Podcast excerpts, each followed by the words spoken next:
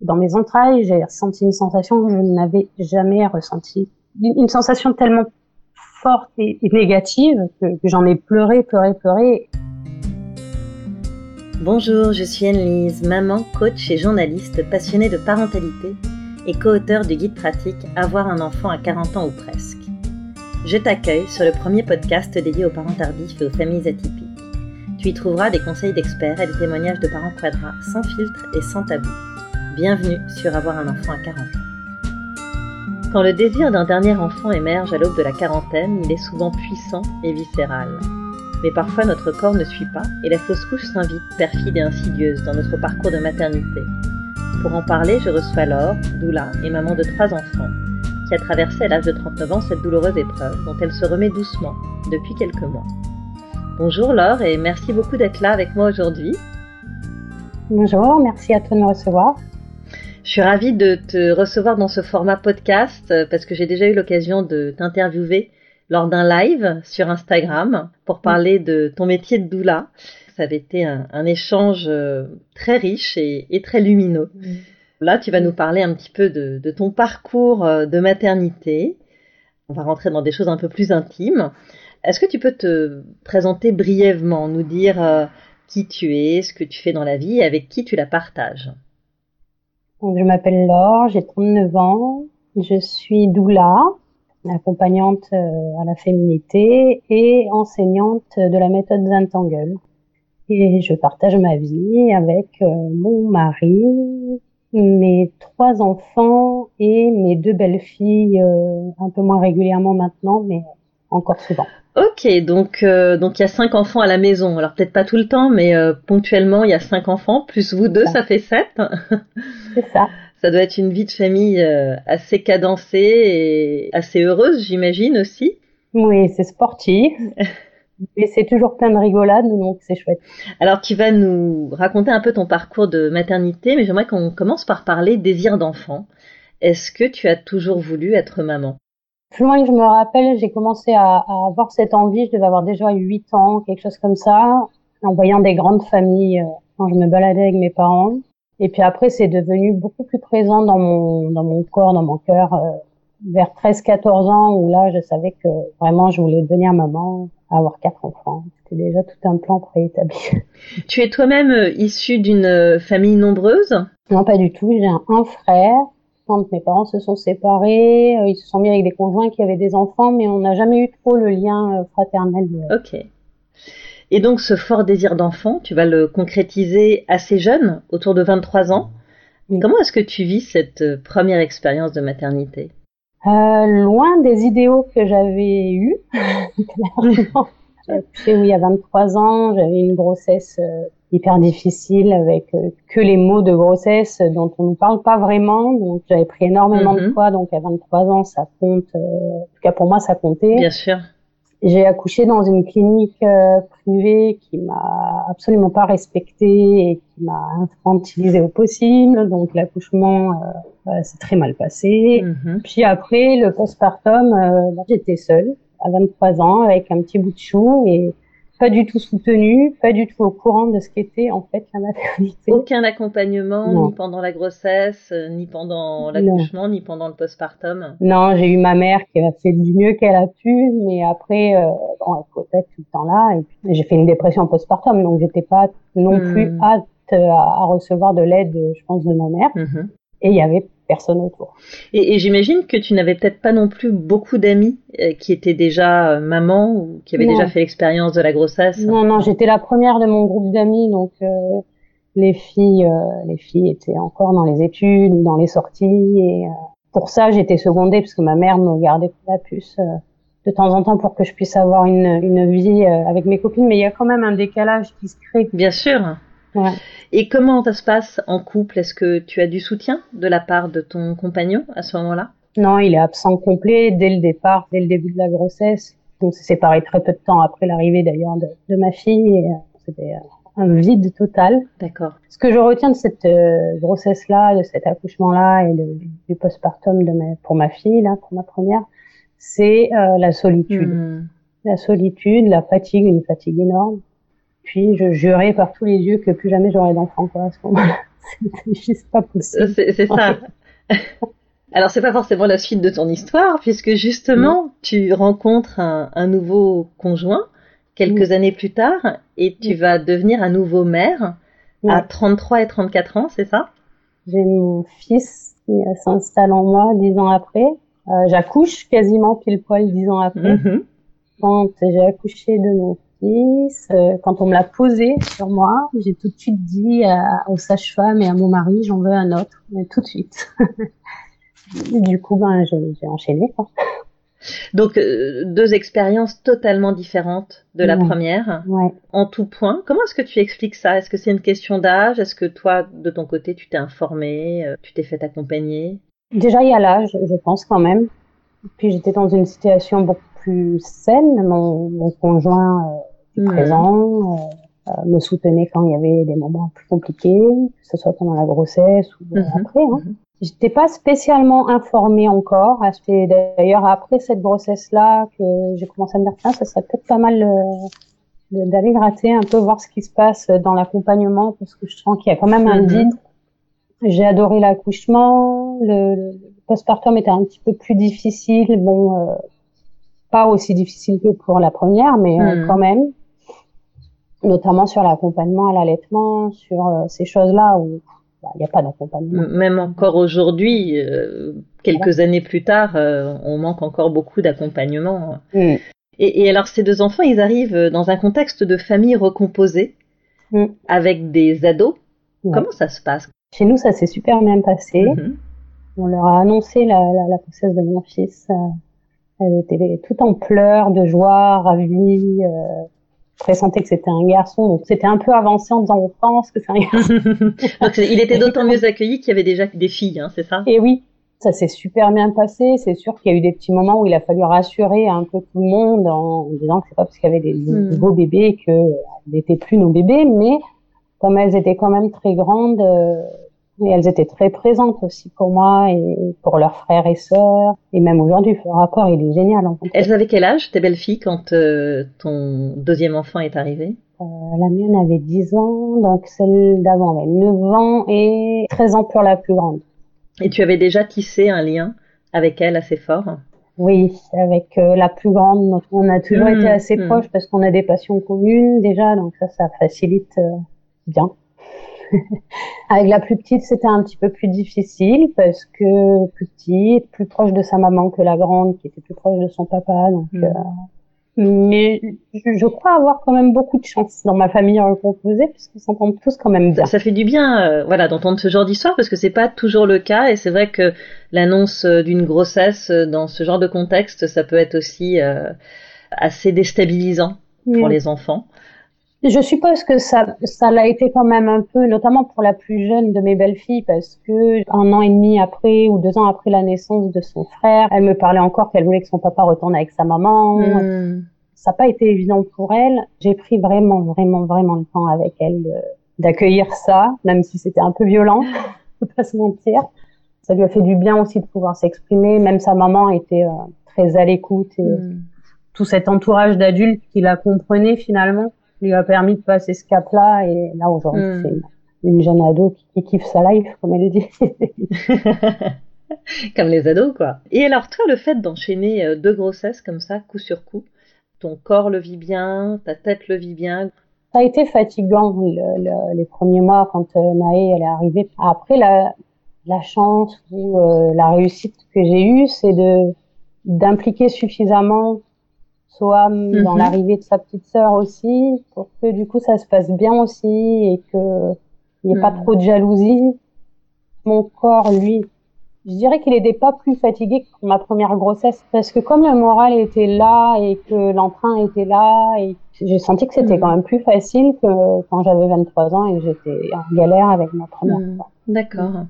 Et, et, alors, c'est dans ce contexte que tu découvres le métier de doula? C'est suite à ces deux grossesses. Qu'est-ce qui te guide vers ce métier?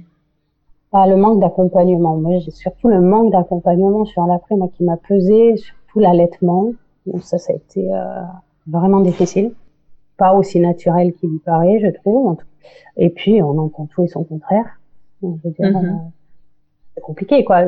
Faites comme ci, faites comme ça, faites comme mi. Et puis, en fait, on est au milieu, on se dit, ben, je fais quoi? Ouais, bien sûr. qui m'aurait euh, vraiment euh, aidé, c'était ça, d'être accompagné par une seule et même personne qui m'écoute, qui soit pas forcément même dans le conseil, mais qui m'écoute et qui, qui me dise de me faire confiance, Hmm. quoi, tout simplement. Tu n'étais pas en demande d'expertise, mais simplement en demande d'accompagnement et d'écoute. C'est vraiment ce qui caractérise le métier de doula. À mon sens, oui. Bien sûr que euh, de temps en temps, à force d'entendre des mamans dire bah, ça, ça a marché ou ça, ça n'a pas marché, Hmm. moi, ça m'arrive de donner des exemples en disant écoute, plusieurs mamans, ça a fonctionné et ça n'a pas fonctionné. Maintenant, c'est pas mon rôle d'aller dans le conseil. euh, D'accord. Et, et donc tu t'es formée, tu as, tu as fait une école? J'ai été formée par euh, l'Institut des doulas de. France sur Paris pendant un an. Ça a été euh, le plus beau cadeau que je me suis offert parce que au-delà de, de ce qu'on apprend euh, pour, pour accompagner des, des, des futures familles, euh, on apprend à, à se connaître soi-même en fait et aller dans nos profondeurs et, et dans nos limites et à les repousser, à se respecter et à les pousser parfois. Plutôt. Hmm. C'est une grande famille aussi euh, avec qui on partage toute une année. On dépose des choses qu'on n'a pas déposées avec qui que ce soit d'autre avant Mhm. parce que c'est très intime. Une superbe expérience et euh, je suis vraiment contente d'avoir fait ça, d'être passée par là. Est-ce que ça avait fait l'objet d'une reconversion professionnelle ou est-ce que tu étais déjà dans l'accompagnement et, et dans une forme de thérapie auparavant? À la base, j'ai un cabinet d'hypnothérapie que j'ai pas souhaité maintenir en tant que cabinet tel quel. Donc, je me sers de l'hypnose dans Mhm. mes accompagnements et, euh, et je voulais vraiment, euh, bah, justement, ne plus avoir cette casquette de thérapeute, avoir vraiment une Mhm. casquette d'accompagnante et euh, de, de copine euh, pour certaines femmes de mère, parce qu'avec l'âge, je peux dire ça presque. Mm. Ok. À quel moment va émerger cette envie d'un quatrième enfant? Ça a commencé à émerger avant que je devienne doula. Mhm. Ça me titillait. De toute façon, j'avais quatre en tête. Depuis que j'avais 13-14 ans, Mhm. c'était quatre. Euh, euh, J'en avais déjà perdu un après ma première. D'accord. Une première fausse couche? Oui, mais très très tôt et c'était ok pour moi à ce Mhm. moment-là. Et puis, ben mon mari voulait pas, donc bon, j'avais mis ça un peu de côté. Et, puis quand j'ai commencé à faire cette formation de doula, justement, à reparler euh, de la grossesse, euh, à entendre des magnifiques histoires euh, Mhm. d'accouchement, ça a réveillé cette envie. Tu avais quel âge à cette époque-là? Quand j'avais entre 36 et 37. D'accord. Ouais, c'était pas longtemps après, hein, quand même. Tu avais quand même encore deux jeunes enfants? Oui, c'est ça, mais avec comme finalement après 35, on se rapproche quand même de 40, je voulais pas tarder non plus. Bien sûr. Euh, Alors justement, cette approche de la quarantaine, c'est quelque chose qui te t'angoissait ou qu'est-ce que ça représentait pour toi? Ouais, je pense qu'il y a une partie de moi qui n'était pas super à l'aise avec l'idée d'arriver autour de la quarantaine, notamment vis-à-vis de donner la vie. On entend tellement euh, après 35 ans, on peut plus avoir d'enfant, après 35 ans, c'est compliqué. Ça, c'était quand même inscrit euh, dans mes dans mes croyances assez fortement. Mhm. Puis après, de me dire euh, aussi que, bon, si j'en viens vers les 40 ans, euh, vers 60 ans, il aurait 20 ans. Donc là, je commencerai à Hmm. nouveau à vivre pour moi. je voulais pas non plus le décaler trop. Oui, oui, dans le timing, idéalement, c'était mieux avant. ouais, 40 c'est ça. C'est ça. Et alors, comment ça se passe? Ce désir d'enfant, donc, qui mûrit Est-ce qu'à un moment, ton compagnon te dit euh, Allez, Banco, euh, on y va? Ouais, c'est un peu comme ça. J'ai été force de persuasion, peut-être un peu, un peu lourde par moment même, mais euh, Convaincante ouais, très convaincante. Mais ça a mis quand même du temps. Hein. Il s'est passé encore une bonne année et demie, Hmm. deux ans avant qu'il qu'il me dise banco. Qu'est-ce qui le retenait? son âge. Lui, il a 13 ans de plus que moi, donc son âge en priorité, les moyens financiers Mhm. aussi, hein. La fatigue. Il savait pas s'il aurait la patience pour ça. Se projeter aussi, c'est, je disais, j'ai fait la projection, moi, de 40 et il aura 20 ans, j'aurai 60 ans. Bah, lui, il aura 20 ans, il aura 73. Ouais, bien sûr. Voilà. C'était compliqué aussi, Mhm. ça, quelque part. Ouais, même pour un homme, c'est ça peut être compliqué à, à concevoir, effectivement. Mhm. Donc voilà, donc euh, il me dit banco. Donc là, j'étais euh, hyper contente, forcément. J'imagine. Et puis ça après tout D'accord. le, le cycle suivant, j'étais enceinte. Ok. Et comment ça se passe à partir de là? Pour moi, j'étais aux anges, Mhm. clairement. Quelques appréhensions quand même, hein, parce que Je me disais, bon, toi, tu veux un truc hyper naturel, mais comme tu approches des 40 ans, on va te Hmm. t'amener vers une grossesse un peu plus médicalisée, tout ça. Tout ça. Hmm. Ce que je voulais pas. Donc moi, j'étais un peu là-dedans. Et lui, euh, bah, il a pas sauté de joie, mais il était quand même content, sauf qu'il se projetait pas. Voilà. Moi, j'étais déjà en projection totale, Hmm. pas du tout. D'accord. Et donc cette grossesse s'arrête. Ouais, cette grossesse, elle s'est arrêtée euh, pour euh, la première écho, à 12 SA. Mhm. Ça, c'était compliqué, vraiment compliqué euh, de la prendre. J'avais quand même quelques doutes parce que euh, j'ai mon chat qui est pas du tout câlin et, et, et quand j'ai su ma grossesse, il venait tout le temps se blottir sur, sur mon ventre. Et puis du jour au lendemain, il s'est plus du tout blotti contre Mhm. moi. Donc là, j'ai commencé à me dire, oh là, ça Ouais. c'est bizarre. Ouais. Puis j'ai écouté un, un podcast euh, d'une super sage-femme. Mhm. À un moment donné, elle dit une phrase sur le décès de son fils et dans mes entrailles, j'ai ressenti une sensation que je n'avais jamais ressentie. Une, une sensation tellement Hmm. forte et, et négative que, que j'en ai pleuré, pleuré, pleuré. Je comprenais pas, mais je- Mm. me suis dit, bah, c'est bizarre quand même de pleurer comme ça pour rien. Et puis bon, quand j'ai fait la première écho, j'ai compris en fait, que tout ça c'était euh, déjà la fin à ce moment-là. Hmm. Quel accueil tu trouves à l'hôpital? C'était hyper froid. C'est une gynécologue euh, libérale qui m'a annoncé ça. En fait, moi, j'étais sidérée, même s'il y avait ce doute. Ça- m'a mis un coup de massue, j'ai pas eu trop de réaction et je me souviens qu'elle m'a dit ah ben euh, vous au moins vous vous mettez pas dans tous vos états. euh, Ah oui, carrément. Ouais, mais en même temps je me mets pas dans tous mes états, mais euh, là je suis un peu en mode je comprends pas ce qui se passe quoi. Ouais, bien sûr, bien sûr. Je voulais pas du tout euh, d'intervention chirurgicale. Ça c'était hors de question. Et je Hmm. voulais surtout pas accoucher de ce bébé euh, à l'hôpital. Pourquoi est-ce que tu voulais pas d'intervention chirurgicale? Je voulais accoucher chez moi. Je voulais lui, lui donner cet hommage-là. Hmm. Je voulais vraiment pas qu'il soit considéré comme un déchet Hmm. en fait. Et du coup à l'hôpital, euh, déjà j'ai été reçue seule hum, parce que Covid, etc. Puis mon mari était pas non plus hyper euh, présent par contre pour Hmm. ça. Hmm. les questions du gynécologue euh, sur euh, combien j'avais d'enfants, combien étaient les pères de mes enfants, enfin des questions qui avaient rien à voir avec cette fausse couche et qui me faisaient comprendre qu'en gros bon bah ça va, fallait que je sois contente, j'ai déjà des enfants. Ouais, des questions complètement déplacées. C'était vraiment horrible. Qui voulait pas me laisser repartir de l'hôpital avec euh, le protocole médicamenteux, alors que maintenant ils le font quasiment tous. Oui, et, et pourquoi à l'époque on, on était hésitant par rapport à ça?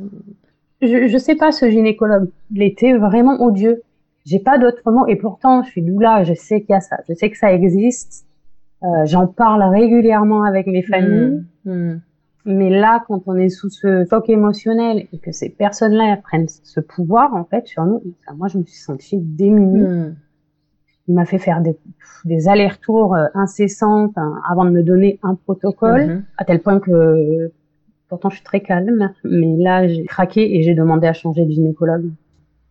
Je conçois pas qu'on exerce ce métier-là et qu'on soit pas capable d'accompagner un minimum. Je dis pas qu'on prenne une heure. J'entends que dans notre société, c'est c'est pas ça.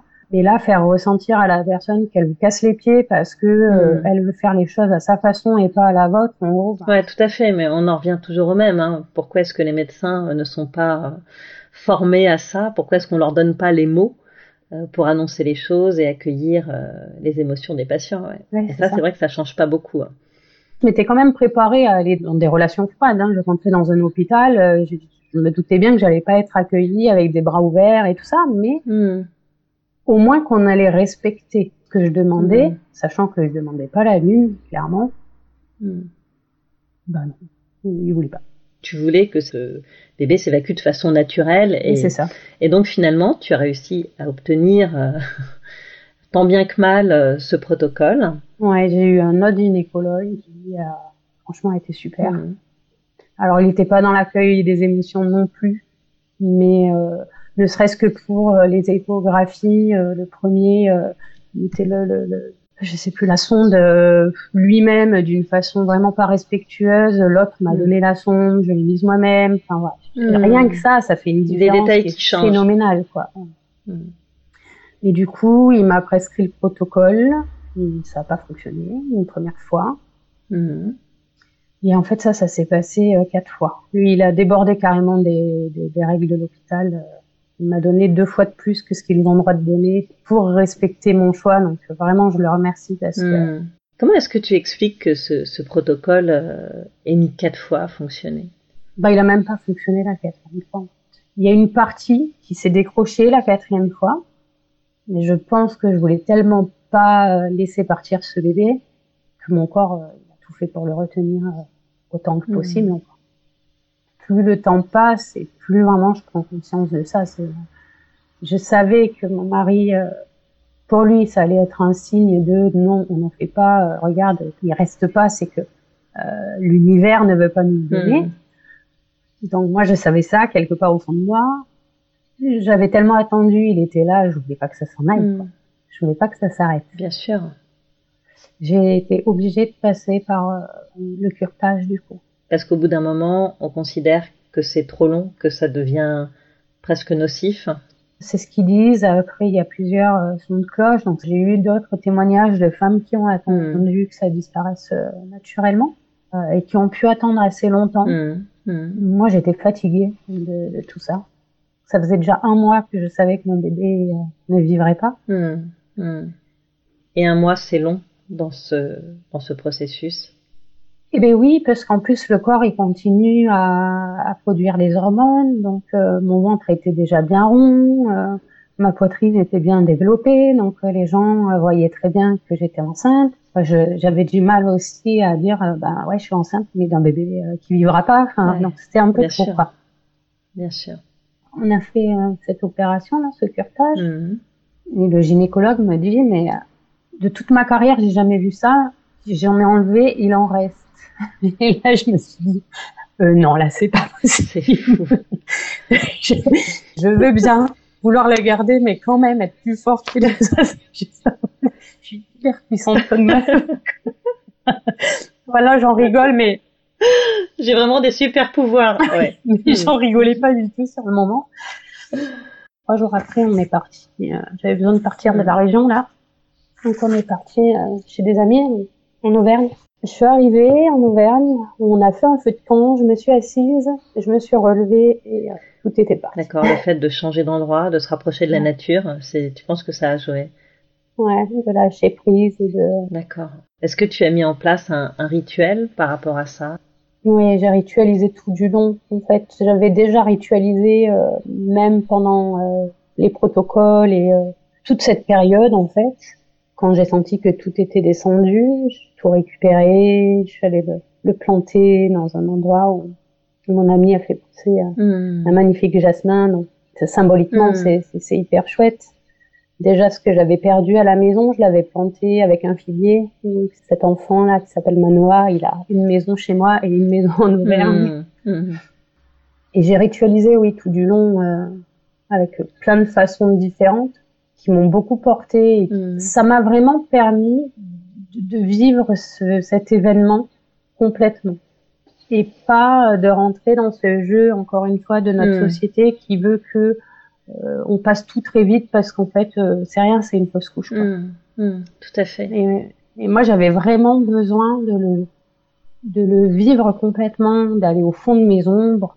Euh, tant pis, ça a pris le temps que ça a pris, c'est hmm. très long, c'est ok, mais au moins j'y suis allée jusqu'au bout et, euh, et je me dis que le, processus de guérison du te fait sur des bases saines, tout, tout se nettoie finalement au fur et à mesure. Bien sûr. Et cette fausse couche, tu l'as vu aussi dans un contexte familial. Qu'est-ce qu'elle a comme impact sur ta vie de famille? Pour eux, ça n'a pas dû être drôle. Comme je viens de le dire, je l'ai vécu à 100% et, euh, hmm.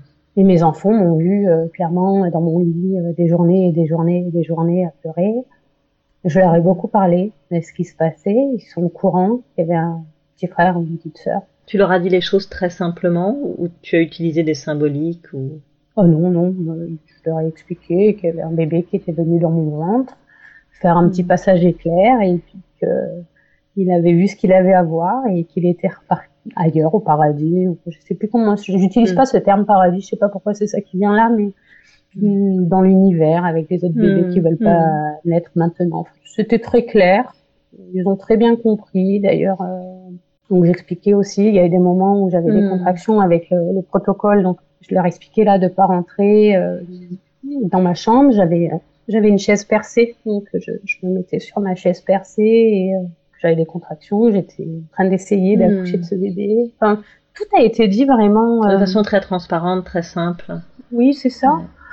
Mon fils me disait, est-ce que tu as pu accoucher, maman? Est-ce que le bébé est parti? Hmm. J'ai pas la sensation qu'il faille mentir aux enfants sur ces choses-là. D'abord, ils ressentent. Hmm. Donc, Ils, Voilà. ils savent souvent euh, plus de choses qu'on n'imagine euh, C'est ça. spontanément. je pense vraiment que nos, nos enfants sont connectés jusqu'à un certain âge avec ce monde un peu invisible et que c'est ok pour eux ça. Ouais, je suis assez d'accord avec toi. C'est vrai qu'on en a des preuves parfois comme ça. Pour eux, ça n'a pas été facile de me voir malheureuse et je pense que c'est ça l'impact principal. Ils ont bien respecté Mm. ces moments-là Mm. et, et du coup c'est chouette de, de voir aussi la compréhension fine qu'ils peuvent avoir de, de ça, de ce respect du, du temps et de l'espace dont j'ai eu besoin. Hmm. Est-ce que cet événement a- a fait aussi évoluer ton métier de doula? Oui, complètement. J'étais euh, plutôt une doula sur le prénatal et euh, là clairement j'ai plus envie d'accompagner des deuils, Hmm. Pas que des deuils périnataux, c'est-à-dire que vraiment j'ai vraiment envie de tourner euh, mon métier vers l'accompagnement du deuil en général Hmm. Et de la fin de vie aussi. et de la fin de vie, ouais. Je, je dis pas que je ne veux plus faire d'accouchement ou de prénatal, hein, c'est pas ça, mais ça résonne beaucoup moins Hmm. que de faire euh, le postnatal pour quand ça se passe bien, parce que c'est quand même cool d'avoir aussi des qui se passent bien. Bien sûr, bien sûr. Euh, Ça fait du bien de Ouais. voir des, des, des belles familles et tout ça. Alors aujourd'hui, tu vis une forme de renaissance hein, après cette traversée euh, du désert. Est-ce que tu as fait le deuil de ton désir d'enfant? Non, je pense pas que ça soit encore. Je sais pas si j'arriverai en fait à le faire complètement. Hmm. Par contre, ce que je sais, c'est que je le vis plus pareil. Hmm. Je suis euh, toujours très émotive, mais euh, quand je sens que j'ai ce désir d'enfant qui m'envahit, prends mes crayons, je prends ma peinture, euh, je, fais naître une, un dessin ou une toile, et du coup, ça me permet de, de, de m'aérer, de déposer, de créer, de donner la vie à quelque chose, même si c'est pas un bébé du coup. Mais j'ai quand même la sensation que ce, ce désir il restera. Même à 60 ans, j'aurai ce, ce regret de pas avoir euh, pu Mm. donner cette vie-là, quoi. Je pense. Donc en fait, la création artistique t'aide à vivre cette frustration et te guide sur le chemin de la résilience en quelque sorte. Ouais. Depuis le début, quand j'ai su que ce bébé n'allait pas naître, j'ai toujours été euh, assez créative, mais j'avais laissé mes pinceaux depuis un moment et, euh, et là, ça a été très très fort de vouloir euh, recontacter ma créativité, mes dessins, ma peinture. Et je, je me suis beaucoup accompagnée avec cette méthode dont je suis devenue enseignante, du coup, la méthode Zintong. D'accord. Parle-nous un petit peu de cette méthode que tu évoquais en début d'interview. Donc elle est basée sur le dessin, c'est ça? C'est une méthode de dessin relaxation, en fait, Mhm. des motifs répétés et déclinés, Mhm. bien sûr, qui s'enchevêtrent les uns dans les autres. Et de moment, on crée en fait des toiles ou des, des carrés de papier super jolis qui redonnent confiance, mais surtout qui nous ont permis d'être dans l'instant présent. Hmm. Moi, je m'en suis beaucoup servi pour déposer mes émotions. Donc, euh, je regardais des tangles très doux quand j'avais une douceur, des tangles beaucoup plus euh, assurés quand j'avais besoin de m'énerver. Hmm. voilà. Petit à petit, en déposant toutes ces émotions comme ça avec cet angle, du coup, j'avais pas besoin d'avoir de l'imagination parce que les motifs étaient déjà là. Mhm. Mhm. Comme j'étais pas bien, je débordais pas de créativité, on va dire. Mhm. Mais petit à petit, ça créait des choses sympas, puis ça m'a donné des idées, et puis, et puis, et puis ça a grandi. Je pense pas exagérer en disant que le vrai soutien, au-delà de l'humain, mais le vrai soutien que j'ai trouvé, c'était ça. Hmm. Cette méthode, elle est géniale pour les adultes, pour les enfants, pour tout le monde, parce que c'est être dans l'instant présent, c'est comme une méditation, Hmm. c'est retrouver le contact avec, euh, avec son âme, quoi, avec sa, sa puissance créatrice qu'on a, qu'on a tous, hein. Ouais, bien sûr. C'est pas dédié à une ou une autre personne. Donc voilà, et je continue. Dès que j'ai un petit peu de, de, de vague à l'âme, Tu pratiques. je m'y remets. Et du coup, j'ai décidé de me certifier parce que c'est pareil, je pense que dans, dans mes accompagnements, euh, j'ai envie de proposer des ateliers comme ça pour déposer. Mmh. Ça peut être des, des, des, sentiments et des émotions tout à fait positives ou mmh. des émotions et des sentiments tout à fait négatifs et c'est ok. Euh, et petit à petit, ben voilà, de créer des, des sortes de tableaux de nos émotions. Quand on prend le recul, qu'on les regarde, je me dis ah ouais effectivement, là il y avait de la colère quand même. je suis passée par tout ça en fait. Ouais, ouais c'est ça. Et en même temps, il y a, il y a ce qu'on conscientise, qu'on dépose, et ça vient aussi capter ce qu'on ne conscientise pas. Mmh. D'accord. On trace ce qu'on appelle une ficelle, donc un, une direction, je vais dire, du dessin. Ça, on le, on le conscientise pas. D'ailleurs, moi, je m'amuse mmh. à le faire avec mon autre main, celle ma gauche, alors que je suis droitière. D'accord. Comme ça, ça part. Ça doit Pour aller. que le mental ne soit plus Décroche, du tout ouais, c'est ça. ça. Et euh, petit à petit, il y a des choses qu'on peut lire dans nos, dans nos toiles, dessins, on se dit ah c'est vrai ça on, là j'ai l'impression d'avoir dessiné ça je sais pas hein, je vais dire une bêtise à un moment donné j'avais l'impression de voir un utérus alors il Mm. n'était pas dans ma tête parti sur l'envie de créer forcément quelque chose autour de l'utérus Hmm. et en fait à ce moment-là euh, j'ai dessiné cet utérus que je voyais clairement et le soir j'avais mes règles. Après on y trouve les symboles qu'on veut mais euh, c'est assez puissant comme euh, façon de faire. Et du coup, avec le, le recul que tu as, quel conseil tu donnerais aux, aux femmes qui traversent l'épreuve de la fausse couche, qu'elle soit précoce ou tardive d'ailleurs euh, Moi, je dirais de- d'en parler, de trouver, euh, de trouver une oreille. En fait, ça, je, je, je pense que c'est primordial de pouvoir, euh, de pouvoir déposer, hmm. de se faire accompagner. Alors, ça peut être une amie, ça peut être euh, euh, quelqu'un qu'on connaît déjà, mais ça peut être aussi des personnes euh, qu'on connaît pas et qui et qui sont habituées. Hmm.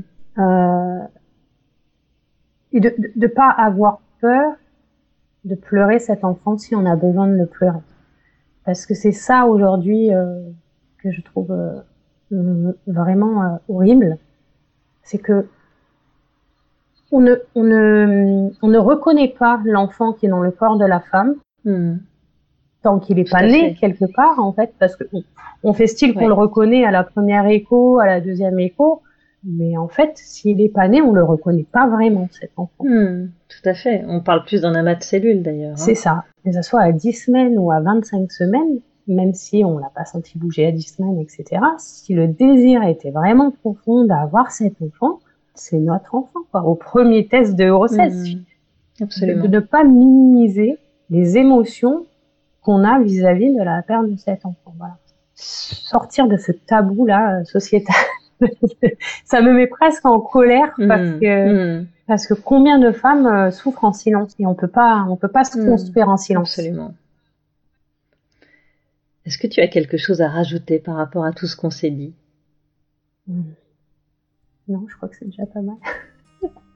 Ok, bah écoute, ce sera le mot de la fin.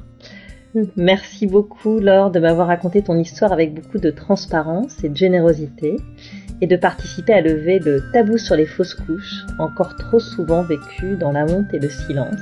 Oui, Merci d'avoir été euh, avec moi aujourd'hui. Merci à toi. Merci à toi, chère auditrice, d'avoir écouté cet épisode.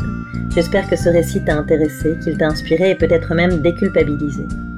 Avant de te quitter, je voulais te dire que j'accompagne les hommes et les femmes qui souhaitent devenir parents autour de 40 ans. Que tu sois en couple ou en solo, je peux t'aider à concrétiser ton projet d'enfant. Je propose des rendez-vous découvertes d'une heure et il me reste quelques créneaux la semaine prochaine. Si tu penses que cela peut t'aider, rends-toi sur le site www.avoirunenfant à 40 ans.fr et clique sur l'onglet Coaching. À très vite sur Avoir un enfant à 40 ans.